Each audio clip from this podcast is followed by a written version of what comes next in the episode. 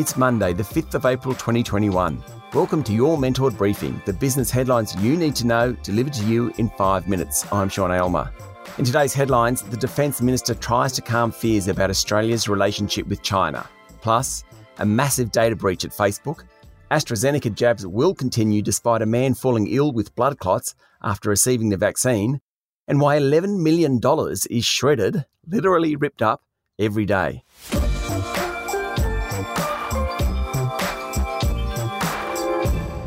Our lead story today new Defence Minister Peter Dutton, not normally known for his diplomacy, said Australia will work collaboratively with China to ensure peace in the region. His comments came after growing noise about Beijing potentially launching military action against Taiwan. Donald Trump's Secretary of State, Mike Pompeo, whose outbursts could make Mr. Trump look tame, has warned that Beijing could launch military action within years. Mr. Dutton, who became Defence Minister just last week, said Australia was committed to working across the region to achieve stability and peace. Speaking to Sky News, he said Australia did not want to see conflict and wanted to work with its partners. Mr. Dutton said Australia didn't support militarisation of ports and foreign countries exerting influence via cyber and other means. He added that our most important ally was the United States. In his first major interview as Defence Minister, Mr. Dutton also said he was determined to not let costs blow out in big projects. The defence budget is massive $90 billion for defence class submarines, for example. There's another $45 billion for Hunter class frigates. Mr. Dutton has already captured the attention of the Chinese Communist Party. An editorial in the Global Times, a mouthpiece of Beijing, said Mr. Dutton's appointment signalled that Australia would cooperate with the US to stir up and meddle in South China Sea issues.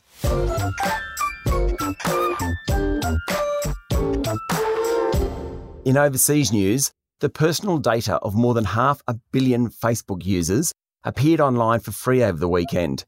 According to Business Insider, the information includes phone numbers, Facebook IDs, full names, locations, birth dates, and in some cases, email addresses. This is a massive breach, and Facebook said the data was from 2019. Still, how many of the 500 million users would have changed that information since then?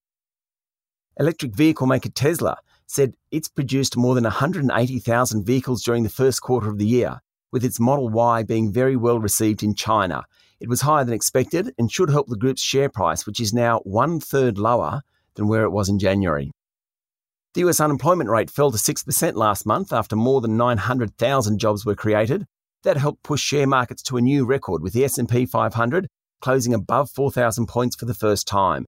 The Dow Jones Industrial Average also closed at a record, while the Nasdaq jumped almost 2% over the weekend.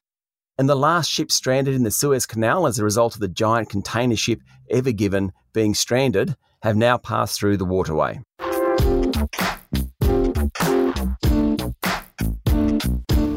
That's the news from around the globe, and this is your mentored briefing. Let's go to local stories now. Health officials will continue to administer AstraZeneca coronavirus vaccinations after a Melbourne man who received the jab fell ill with a rare blood clotting condition. Acting Chief Medical Officer Michael Kidd said the illness was likely related to the vaccine, but there was no definitive evidence of any link and the jab will continue to be administered. A number of unusual blood clotting cases have been reported in the UK, but over the weekend, British regulators said the incident rate was just 1 in 600,000 cases. Meanwhile, the outbreak of community transmitted COVID 19 cases in Queensland appears to be under control for now. There was a case on Saturday and one on Sunday in the state. New South Wales appears to have avoided the outbreak. And the states and feds are at each other over the vaccine rollout. So far, well less than 1 million people have received the vaccine. It's running at about 70,000 a day, which the states and federal opposition say isn't fast enough. The Aussie dollar has rebounded from its three month low late last week. It's now worth 76.1 US cents, helped by the lifting of the snap lockdown in Queensland and the lack of new cases of COVID over the weekend. Bitcoin has also had a bit of a run in the past week. It's now worth around 57,000 US dollars a unit and is 10% higher than about a week ago. There are calls by market economists, including Dr. Shane Oliver from AMP Capital, for the Reserve Bank to tap the brakes on lending for housing. With house prices surging, record housing finance levels, and an increased share of mortgages at high loan to valuation ratios, the economists argue it might be time to increase interest rate buffers used by banks to assess how much people can borrow. Legendary Australian fashion designer Carla Zampatti will be given a state funeral after dying in hospital from complications after falling at the opera last week. Ms. Zampatti was a pioneer in every sense of the word. And finally, there was an interesting story in The Australian over the weekend. Did you know the Reserve Bank shreds about $11 million worth of banknotes each day? The bank is responsible for new notes, and for several years it's been releasing more secure currency. It then takes the old notes out of circulation. Funny thing is that the bank was supposed to shred much more than $11 million a day, but during the pandemic, people hoarded cash.